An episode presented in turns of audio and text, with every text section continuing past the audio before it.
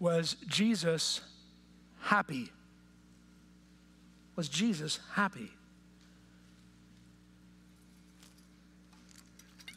The Bible calls him the, the man of sorrows in the book of Isaiah. Most depictions of Jesus, whether it's paintings or cinema, often depict Christ as somewhat dour and very serious. Was he happy? I remember in 1999 watching a CBS miniseries that told the story of Jesus. And I still remember a scene that depicted him entering into some courtyard with his disciples, and there was some sort of a well or something or fountain in the middle of the courtyard. And he reaches in and he splashes some of his disciples and starts like a, a splash water fight while they're laughing. And I remember the conversations I heard after watching that were about how Jesus would have been a lot more serious than that. Now, we can say for certain there are no water splash fight scenes in the Gospels. But can we say anything about Jesus being happy? Now, we, we, we say Jesus had joy, but he's not supposed to be happy, is he? I think this sort of sneering at the idea of happiness and, and maybe a happy Jesus is actually pretty commonplace in American evangelical Christianity. Since I was a boy, I've heard Christians say that there's a, a difference between happiness and joy. Happiness, it's been said, I remember hearing since I was a teenager, even younger. Happiness is based on what happens. Joy, on the other hand, transcends circumstances. It's not related to what happens. Happiness is an emotion, I remember hearing, but joy is a choice. Happiness is trivial, joy is profound. Happiness is for the world, joy is for the Christian. That's what I, have heard as long as I can remember. And perhaps you've heard similar things as you've heard the Bible taught through the years. I would suggest there's two major problems with that distinction between happiness and joy. One problem is that we are, it seems, hardwired for happiness. I asked my children this morning as we were preparing to come here if Jesus was ever happy. And my, my daughter said, Yes, we know that he was happy because he was a human. Humans are sometimes happy. Not all the time, of course, but sometimes happy. We're, we're hardwired for this. This is kind of built in to us. Uh, Augustine said, Every man, whatever his condition, desires to be happy. Or Pascal said, All men seek happiness. This is without exception. Whatever different means they employ, they all tend to this end. The cause of some going to war and of others avoiding it is the same desire in both, attended with different views. The will never takes the least step but to this object, being happiness. And then he says, This is the motive of every action of every man, even of those who hang themselves. Pascal is saying that we're hardwired for happiness. Why do you do what you do? Because it makes you happy, or at least you hope so. That's one problem with the d- distinction between happiness and joy. Here's another problem, the bigger problem. It's not in the Bible. It's not in the Bible. We're going to be in Habakkuk this morning, but if you'd like, I want to just show this to you real quickly in Isaiah chapter 52. You can turn there if you'd like, or just listen. Jot down the verses 7 and 8. Isaiah 52, verses 7 and 8. This is a passage that's quite similar to something we heard in Nahum last week. How beautiful upon the mountains are the feet of him who brings good news, who publishes peace, who brings good news of happiness, who publishes salvation, who says to Zion, Your God reigns. The voice of your watchmen, they lift up their voice. Together they sing for joy. For eye to eye they see. Do you notice in Isaiah 52, Isaiah the prophet connects happiness and joy. He even says the good news that Christians eventually will proclaim is the good news of happiness. This is a happy gospel.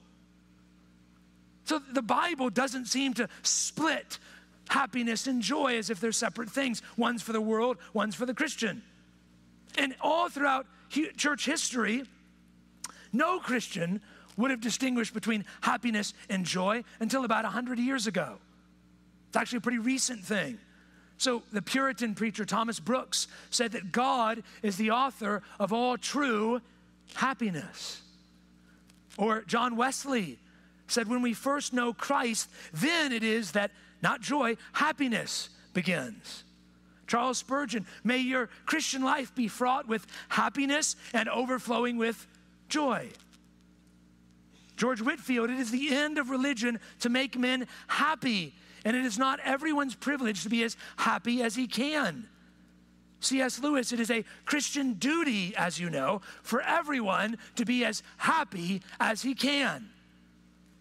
John Piper, I think, summarizes it well. He says, Call it what you will joy, satisfaction, contentment. It doesn't matter, they're all in the Bible. The Bible is indiscriminate in its pleasure language. If you have nice little categories for joy is what Christians have and happiness is what the world has, you can scrap these when you go to the Bible because the Bible is indiscriminate in its use of the language of happiness and joy and contentment and satisfaction. It is lavish in all of them, and none of them is chosen above the other.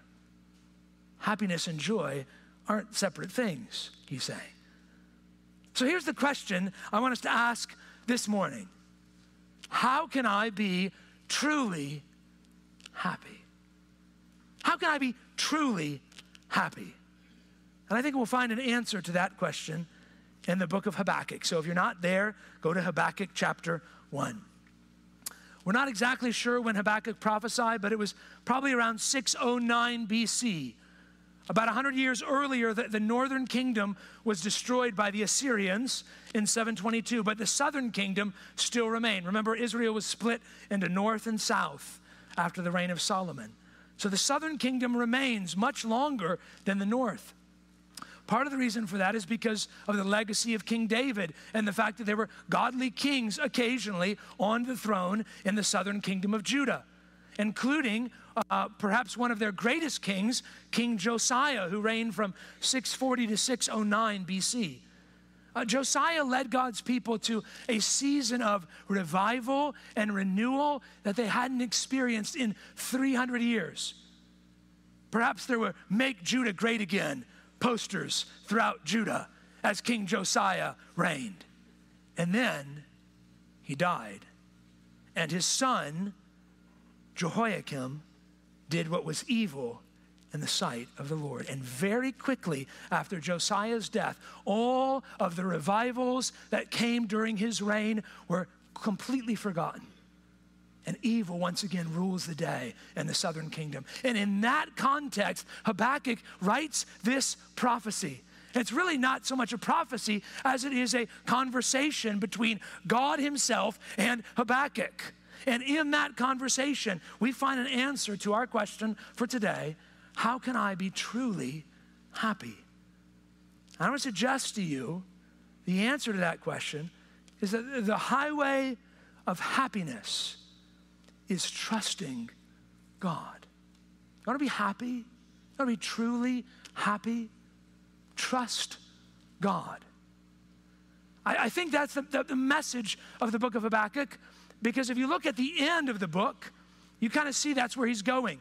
This is what my wife loves to do. Anytime we watch a new movie or a TV show, she Googles the ending. And once she knows the ending, then she can make sense of the rest of it. So let's do that together, even though I, I would never do that with a TV show. Let's do it with Habakkuk. So go to Habakkuk 3. I already told you one. Go to 3 and look at verse 18. The book is like this big journey, a conversational journey with God and Habakkuk. And at the end of the journey, at the end of the highway, he says, Yet I will rejoice in the Lord. I will take joy in the God of my salvation. He's saying, I am happy in God. That's the end. How does he get there? By trusting God at three critical junctures along the way. We know that trust is central because the most popular verse in Habakkuk is Habakkuk chapter 2, verse 4. It's quoted three times in the New Testament, and it says, The righteous shall live by faith. So, so the pathway, the highway to happiness is a highway of trusting in God. And I want to suggest to you from the book of Habakkuk, there are three truths about God that we are called to trust in if we want to find on the other side true and lasting happiness. Number one, trust that God is good. Now go to Habakkuk chapter 1. Habakkuk chapter 1, verse 1. The oracle that Habakkuk the prophet saw. O Lord, how long shall I cry for help and you will not hear? Or cry to you, violence, and you will not save? Why do you make me see iniquity? Why do you idly look at wrong? Destruction and violence are before me. Strife and contention arise. So the law is paralyzed and justice never goes forth. For the wicked surround the righteous, so justice goes forth perverted. So here's how the story begins it begins with a lamentation. Habakkuk is looking at the world around him. He's looking at Judah, the southern kingdom, and he sees violence, he sees wickedness, he sees iniquity. It looks like the law of God is paralyzed, it's not having any effect in the hearts of God's people. And he's saying, Why, God? Don't you care? What are you doing? What's going on? Why aren't you stopping all of this evil? You can almost hear underneath Habakkuk's questions.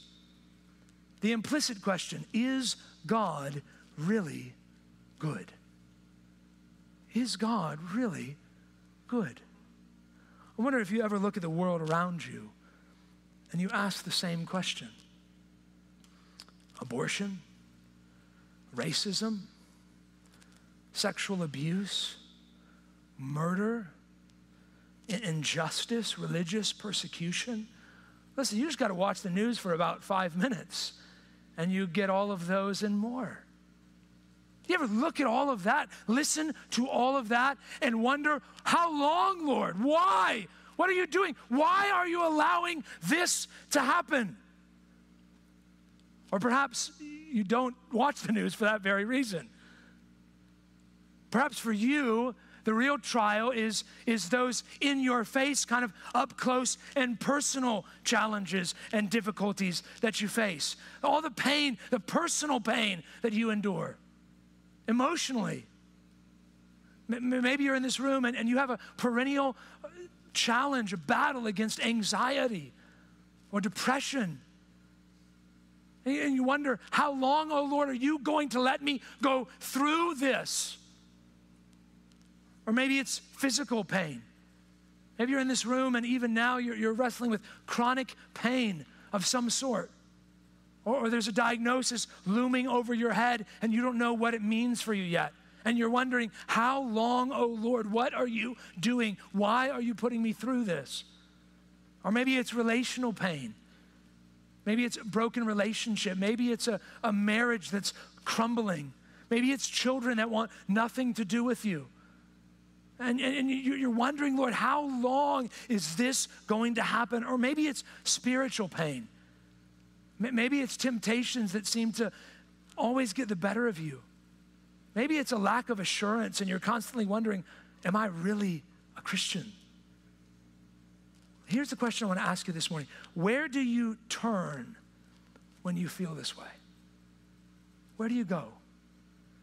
If you're honest with yourself, every single person in this room, at some point or another, you go through some sort of pain and you're tempted to ask, Is God good? Where do you go with those questions? I remember years ago having a conversation with a young man who was wrestling with those very questions, and where he chose to go was YouTube. Let me just tell you something. You can find an argument for anything you want on YouTube. Can I tell you something? There's a better place to turn. Better place to turn. Where does Habakkuk turn when he's feeling this way? He turns to God. It's easy to look at Habakkuk here at the beginning of the book and say, this man has, has lost his faith. But he hasn't, because what's he doing? He's praying. He, he's asking these questions of God Himself. This is not an example of weak faith, but strong faith. Faith that says, I do not understand, but I will still get on my knees and cry out to God and ask Him, What in the world are you doing? Christian, when your faith is shaky, take it to Jesus. Take it to Jesus. Now, God, as we'll see in just a moment, answers Habakkuk's prayer. But before we look at God's answer, perhaps you're feeling a bit jealous. Why doesn't God answer me? I want a voice like Habakkuk got because I'm going through this. Can he see this? Why don't I get that? Remember, Habakkuk did not have the complete Word of God. Habakkuk is a man living before the entire New Testament. He does not have all of God's complete revelation for us. We have that. So listen to what Peter lovingly writes to us in 2 Peter chapter 1. God's divine power has granted to us all things that pertain to life and godliness through the knowledge of Him who called us to His own glory and excellence, by which He has granted to us His precious and very great promises, so that through them you may become partakers of the divine nature, having escaped from the corruption that is in the world because of sinful desires. Do you notice we have been given all things that pertain to life? And godliness. Everything you need to live a godly life is given to you in God's Word. God may never in this life answer the questions that you might bring to Him. Habakkuk gets some answers. But before you are too envious of him, just listen, because sometimes the answers don't make things better. Sometimes getting the answers actually makes things worse. So look at chapter 1, verse 5. God responds to Habakkuk Look among the nations and see, wonder and be astounded, for I am doing a work in your days that you would not believe if told. You have to wonder if Habakkuk's like, Yes, this is going to be amazing. God's going to do something so amazing and awesome. I wouldn't believe it if you told me. It's unbelievable. And then God tells him what it is. For behold, I am raising up the Chaldeans. A nickname for the Babylonians. That bitter and hasty nation who march through the breadth of the earth to seize dwellings not their own. They are dreaded and fearsome. Their justice and dignity go forth from themselves. Babylon was a nation not too far from the southern kingdom. And we learned last week about the Assyrians. They were the world's superpower during the time of Nahum, but at, this point now, they're falling apart. Nineveh's uh, been destroyed. The Assyrian Empire is about to completely crumble, and a new world superpower will rise in their place. Guess who it is? Babylon. Babylon. Here's what God is saying to Habakkuk Habakkuk, you're wondering why I'm not doing anything? Guess what? I am doing something. I'm going to send the Babylonians to destroy the southern kingdom.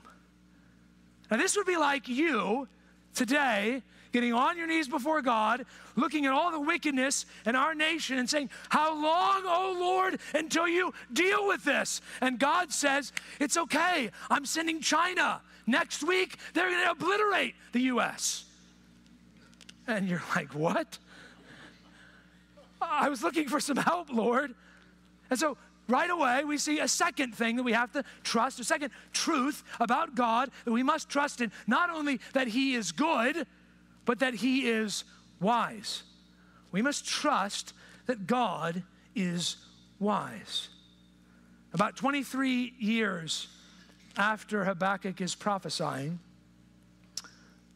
the Babylon, Babylonians will come in and they will utterly wipe out the city of Jerusalem. They will exile tons of the southern kingdom citizens, men like Daniel, Shadrach, Meshach, Abednego. We know those stories. They're exiled when the Babylonians come in and wipe out the southern kingdom. Habakkuk most likely is going to live to see what happens. So, so God has this plan. He's good, He's doing something, but Habakkuk does not understand what God is doing. Wait a minute, God, have you made a mistake? And God says to you, I'm sending China. And you say, wait, hold up, hold up. So Habakkuk prays to God again in verse 12 of chapter 1. Are you not from everlasting, O Lord my God, my Holy One? We shall not die. O Lord, you have ordained them, he's talking about Babylon, as a judgment. And, and you, O rock, have established them for reproof. You who are of purer eyes than to see evil and cannot look at wrong.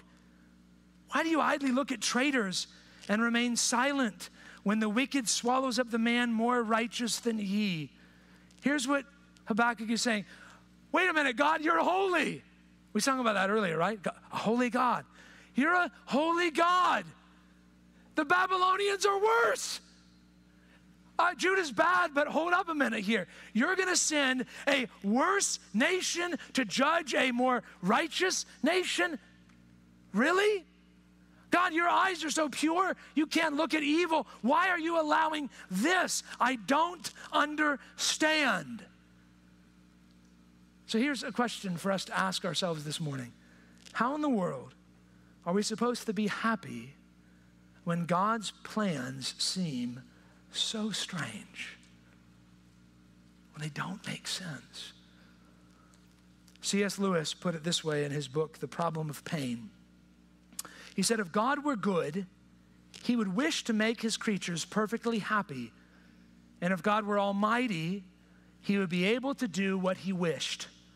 But the creatures are not happy. Therefore, God either lacks goodness or power or both. This is the problem of pain in its simplest form. If God is all powerful, then he can stop your unhappiness. If he is all good, then he would desire to stop your unhappiness. And yet, your unhappiness persists, your confusion lingers. Your pain continues. So, how can God be both all powerful and all good? That's the question. Can I suggest to you that one way to respond to that is by adding to the equation that God is not only all powerful and all good, but all wise. He is all wise. He has a perspective and a plan that we just do not understand. We cannot fully understand it. Now, now, we can get the big picture, but I'm talking about the nuances, the painful crevices in your life. Why has God not taken away this? Why did God allow that?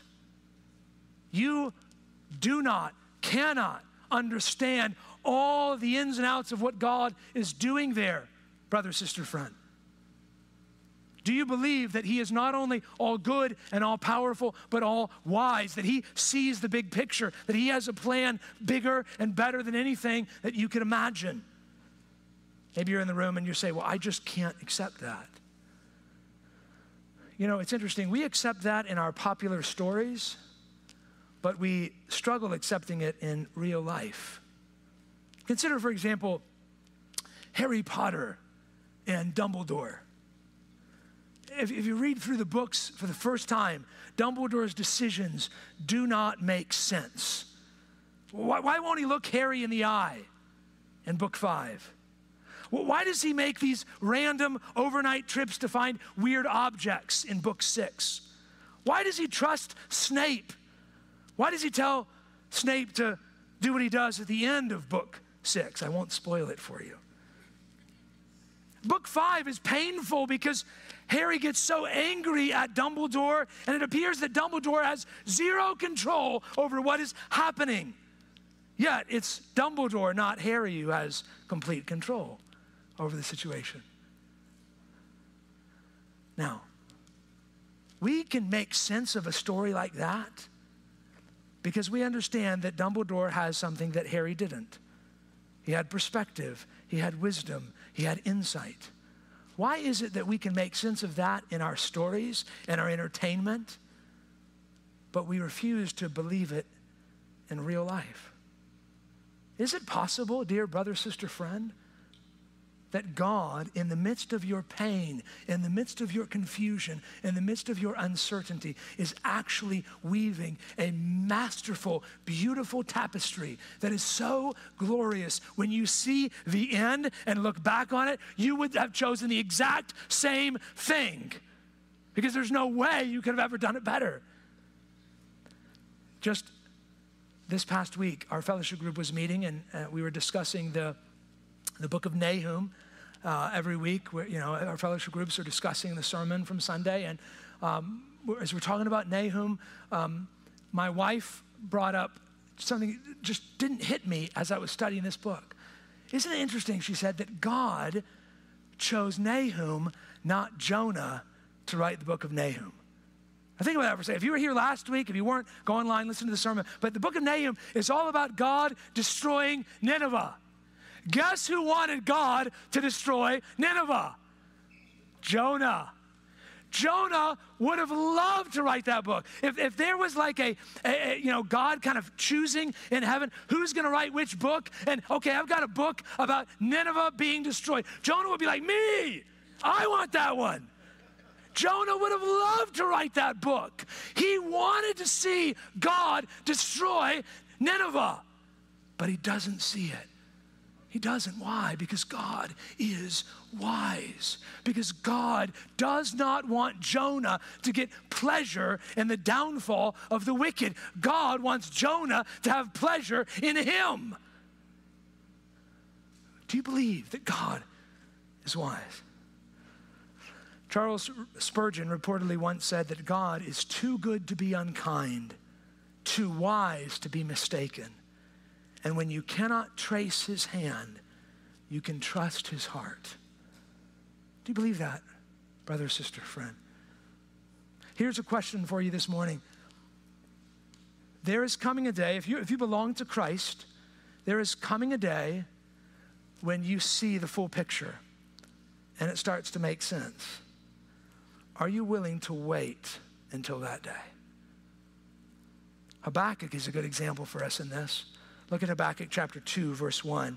After bringing his second complaint to the Lord, he says, I will take my stand at my watchpost and station myself on the tower and look out to see what he will say to me and what I will answer concerning my complaint. He says, I'm going to wait. I'm going to, like a watchman waiting for the morning, I'm going to wait and see what God says. Are you willing to do the same? When life doesn't make sense, when there's things you don't understand, are you willing to trust that He is wise and wait? Now, once again, God responds to Habakkuk. Look at chapter 2, verse 2. And the Lord answered me, Write the vision, make it plain on tablets. Young people, that's not uh, one of these things, by the way. That's an ancient device that you would write on, a tablet. So he may run. I thought that was funny. That's a dad joke for you. It wasn't in my notes either. It just came to me. It's amazing how this stuff happens. Um, make it plain on tablets so he may run who reads it. For still the vision waits its appointed time. It hastens to the end. It will not lie. If it seems slow, wait for it. It will surely come. It will not delay. God says to Habakkuk, I'm going to take care of it, Habakkuk, but you're going to have to wait. You're not going to see Babylon fall. But guess what? I'm going to deal with them too. Yes, I'm sending Babylon to destroy the southern kingdom, but I'm not going to let Babylon get away with it. He tells us what awaits Babylon in chapter 2, verses 6 to 20. God lists five woes against the city, against the people of Babylon. Uh, chapter 2, verse 6 Woe to him who heaps up what is not his own. Babylonians are thieves. God says eventually Babylon is going to get plundered. Chapter 2, verse 9, the second woe, it says, Woe to him who gets evil gain for his house, to set his nest on high, to be safe from the reach of harm. The Babylonians feel self sufficient and safe, much like the Assyrians last week. But God says eventually they're going to be destroyed. Chapter 2, verse 12, the third woe. Woe to him who builds a town with blood and founds a city on iniquity. The Babylonians, are, they're violent, they're unjust. Eventually, they're going to be destroyed by fire. And in that day alone, God alone will get the glory. The glory of the Lord will, will fill the earth as waters cover the sea. Chapter 2, verse 12, the fourth woe. Woe to him who makes his neighbors drink. You pour out your wrath and make them drunk in order to gaze at their nakedness. The Babylonians used people to satisfy their own pleasures. They were pursuing happiness too, weren't they?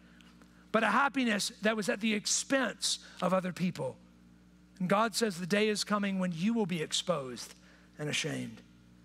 Chapter 2, verse 19, the final woe. Woe to him who says to a wooden thing, Awake, to a silent stone, Arise. The Babylonians speak to gods that don't talk back. But the day is coming when God speaks and Babylon will be silent. Now, here's a question I want us to ask as we think through this portion of Scripture Why is it that God is interfering with Babylon's happiness? Those, those five verses we just read, in all of them, every single one of them, Babylonians are pursuing their own happiness. Why is God interfering with that?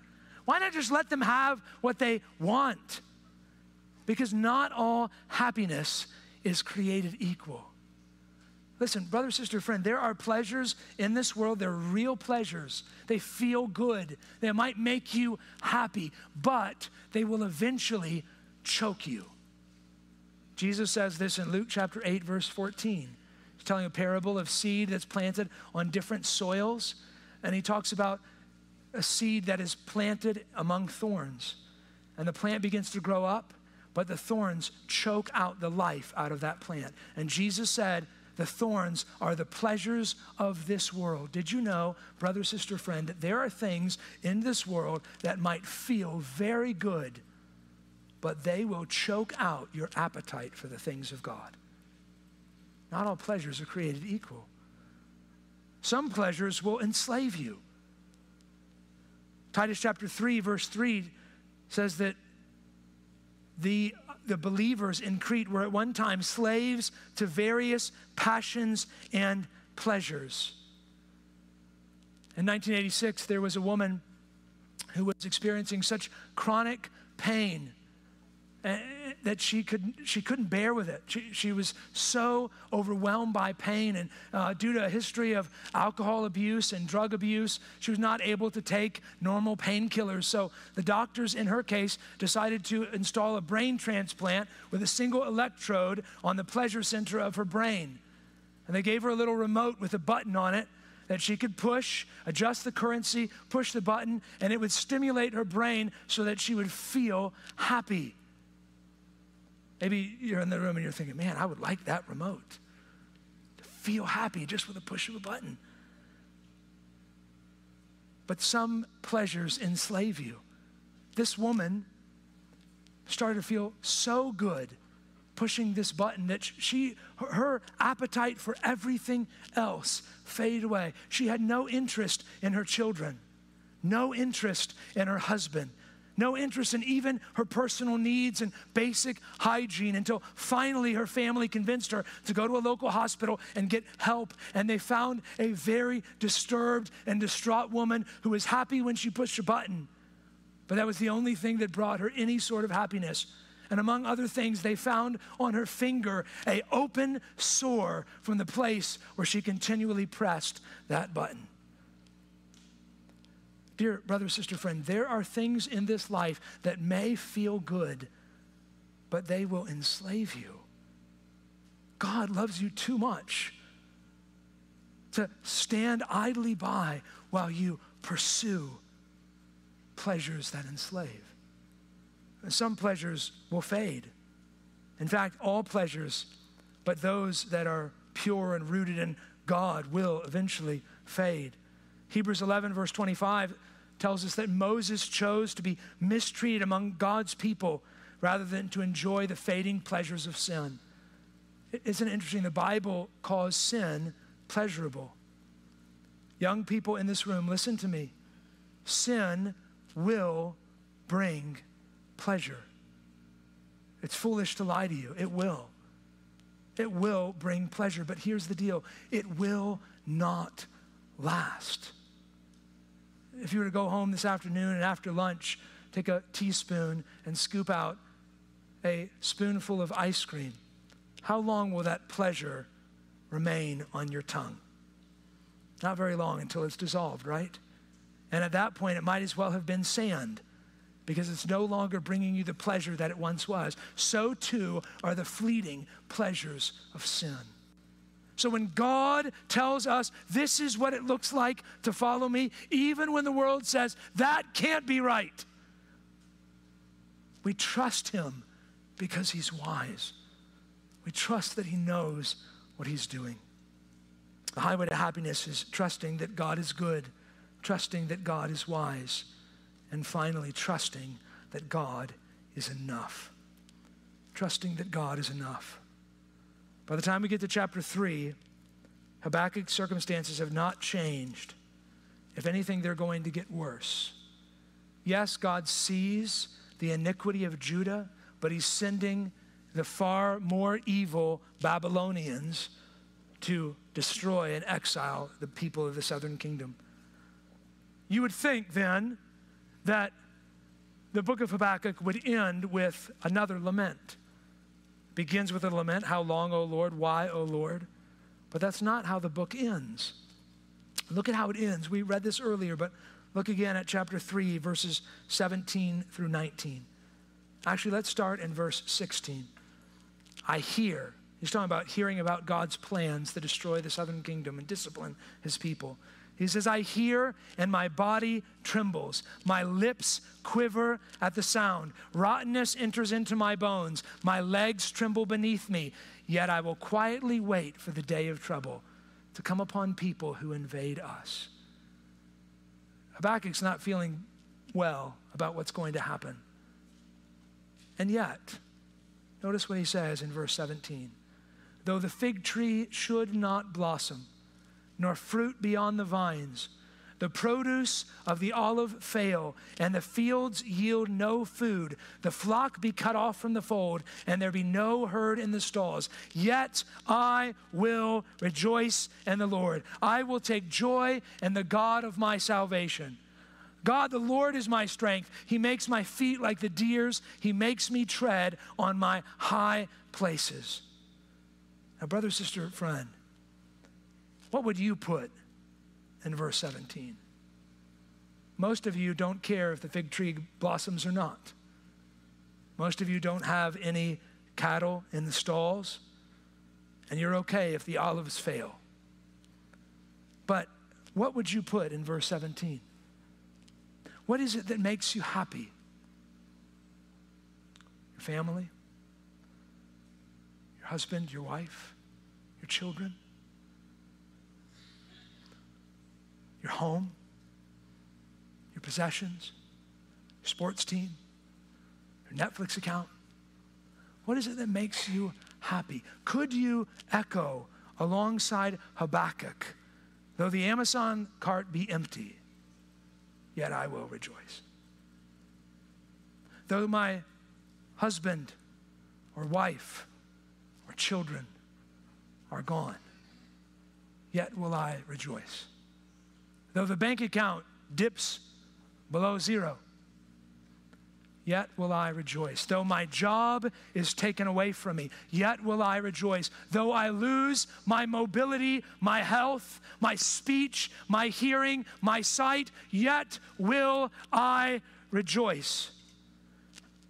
How can Habakkuk be happy when everything else is going wrong?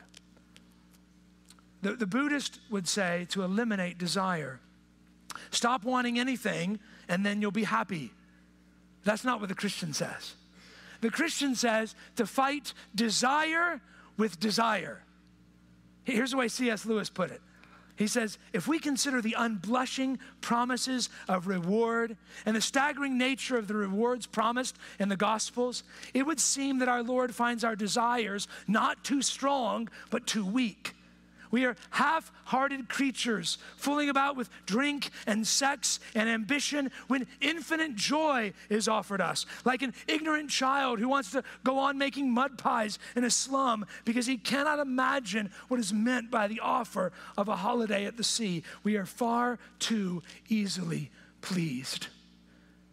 I can't help but think of the moment when I met my son, Ezekiel, swinging on a little swing in an orphanage in Bogota and how he didn't want us to pick him up.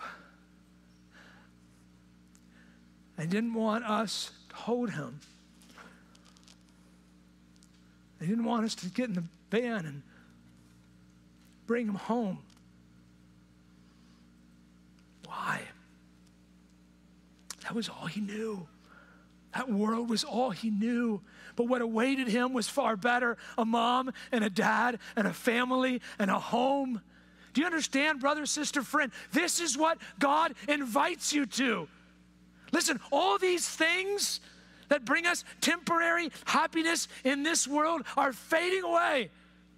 Don't fight desire by eliminating desire, but look for a greater desire, looking to Christ looking to Him and, and saying, you know what? Even if I lose everything else, I have Him.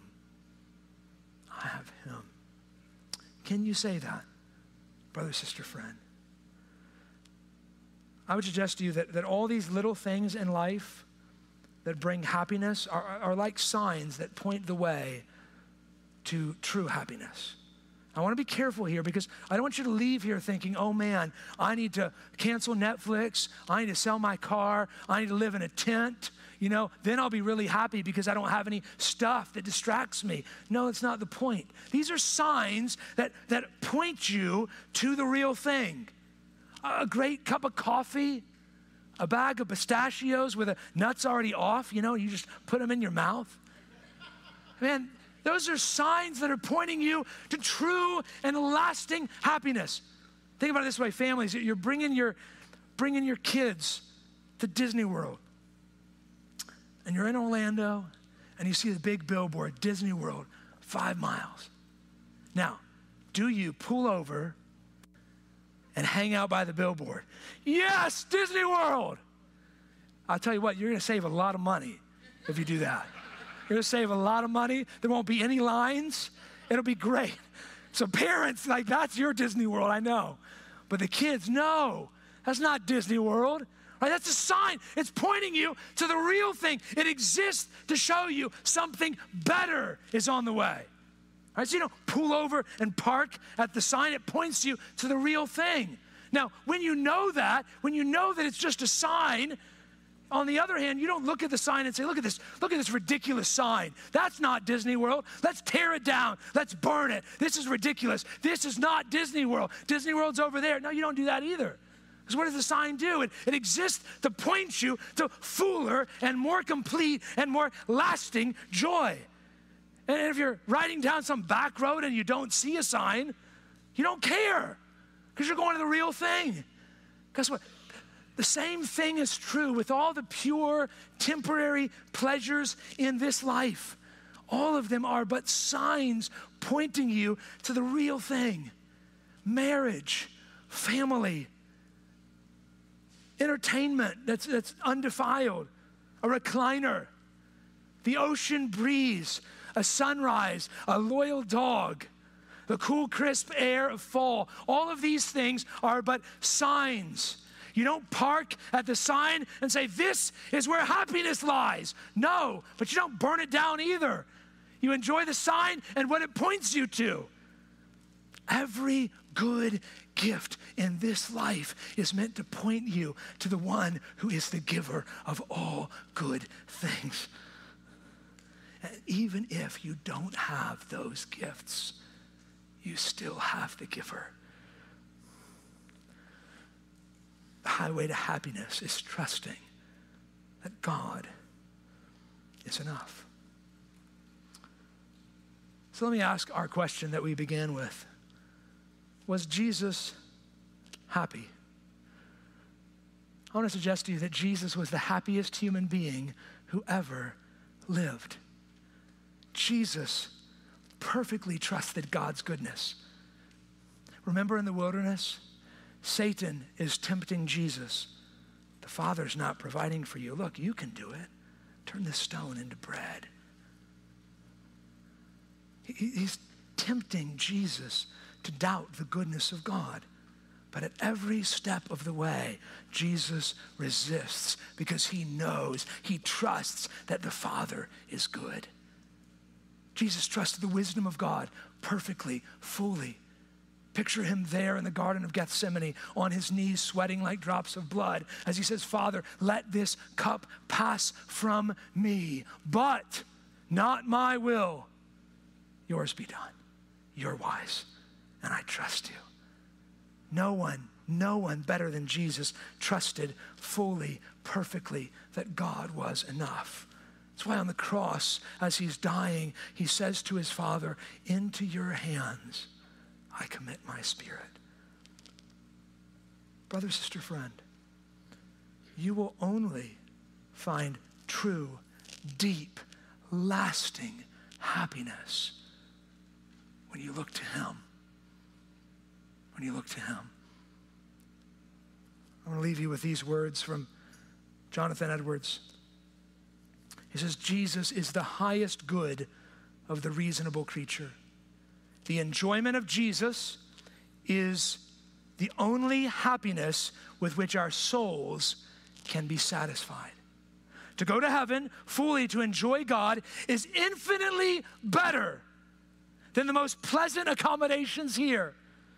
Better than fathers and mothers, husbands, wives, or children, or the company of any or all earthly friends. These are but shadows but the enjoyment of God is the substance. These are but scattered beams, but God is the sun. These are but streams, but God is the fountain. These are but drops, but God is the ocean. Are you happy in God? Would you pray with me? Father, we thank you that you are infinitely glorious, that you have given us this world filled with countless pleasures, all of them signposts pointing to you. God, if there's someone in this room that does not know this Jesus, I pray that they would not leave here today before they talk to someone. But what it means to turn from their sin and trust in Him and Him alone. For we who are your people, Help us to look to you. Help us to be able to say, alongside Habakkuk, though the fig tree should not blossom, nor fruit be on the vines, the produce of the olive fail, and the fields yield no food, the flock be cut off from the fold, and there be no herd in the stalls, yet we will rejoice in the Lord. We will take joy. We will be happy in the God of our salvation. In Jesus' name, amen. Would you stand and sing with me?